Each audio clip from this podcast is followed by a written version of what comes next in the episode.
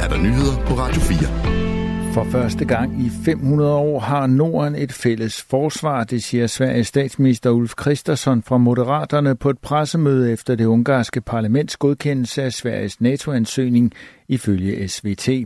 Sverige er endnu ikke medlem, men med dagens afstemning har landet passeret den sidste store forhindring på vejen mod medlemskab. Vi kommer nu hjem til et stort antal demokratiers samarbejde om fred og frihed, siger Kristersson ifølge det svenske nyhedsbrug TT.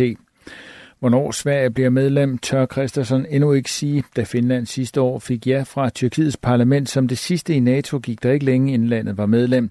Det tyrkiske parlaments ratificering kom 30. marts 2023. Den 4. april blev Finland medlem. Endnu mangler blandt andet en underskrift fra den ungarske præsident, før Sverige kan blive medlem. Og når Ungarn har sendt sin beslutning til Washington D.C., skal Sverige sende sit tiltrædelsesdokument med kurér til hovedstaden i USA, skriver TT. Så tager vi til Bruxelles for at hejse flagene, siger Christensen. Det er her NATO's hovedkvarter ligger. Med beslutningen lægger Sverige 200 års alliancefrihed bag sig. Den svenske ansøgning kom efter, at Rusland invaderede Ukraine i februar 2022. Finland søgte om medlemskab af samme årsag. Hvordan Rusland nu reagerer, tør den svenske statsminister ikke spå om. Hvad Rusland angår, er det eneste, vi kan forvente, at de ikke bryder sig om, at Sverige bliver NATO-medlem, siger Christensen ifølge TT. Hvad de ellers gør, kan vi ikke vide. Vi er forberedt på alle mulige ting, siger Christensen.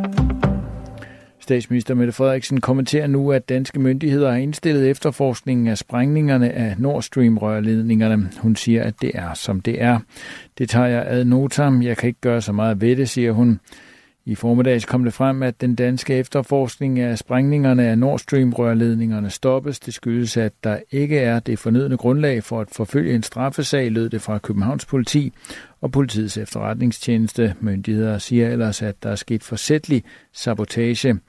Justitsminister Peter Hummelgaard har efterfølgende udtalt, at han ikke kan gå nærmere ind i den vurdering, som myndighederne har foretaget og som ligger til grund for, at efterforskningen indstilles.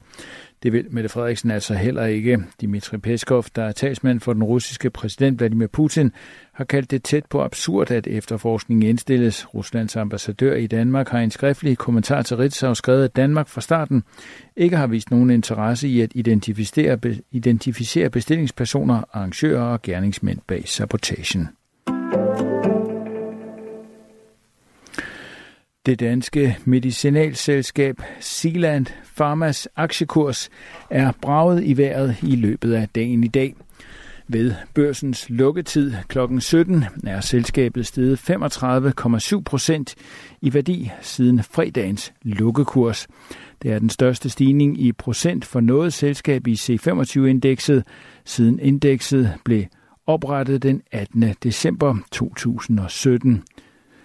Dagens stigning kommer efter Zealand Pharma tidligere i dag offentliggjorde testresultater for midlet Survodutid, som kan bruges til behandling af fedtlever. Resultaterne viser, at 83 procent af de patienter, der blev behandlet med Survodutid, efterfølgende var i en bedre sundhedstilstand. Norske piloter har registreret en voldsom stigning i antallet af GPS-forstyrrelser fra Rusland ved flyvninger i det nordligste del af landet. Det oplyser den nationale kommunikationsenhed i Norge, Nkom, ifølge avisen Dagens Næringsliv. I 2019 blev der registreret 6 dage med såkaldt jamming, mens det i 21 skete i 18 dage. I 22 og 23 var der henholdsvis 122 og 294 dage med jamming. Begrebet jamming dækker over forstyrrelser af radiosignaler. Sveriges fodboldlandshold skal fremover have en dansk træner ved roret. Det svenske fodboldforbund meddeler på sin hjemmeside, at man har hyret Jon Dahl Thomasson til den prestigefyldte stilling. Thomasson bliver den første udlænding nogensinde, der skal stå i spidsen for det svenske nationalmandskab. Han tiltræder i jobbet 1. marts. Med Jon Dahl Thomassons erfaring fra international fodbold tager herrelandsholdet et skridt mod en ny æra. Jeg er utrolig glad og stolt over, at vi kan knytte en landstræner af Jons kaliber til os, siger forbundets generalsekretær Andrea Møllerberg. I aften og i nat tørt og halvskyet til skyet med stedvis dis eller tåge. Temperaturen ned mellem 2 grader frost og 3 grader varme. I morgen tirsdag først på dagen stedvis dis eller tåge, ellers bliver det tørt og skyet, men i løbet af dagen også mulighed for lidt sol rundt omkring. Vi får temperaturer i morgen op mellem 3 og 6 grader. Det var nyhederne på Radio 4.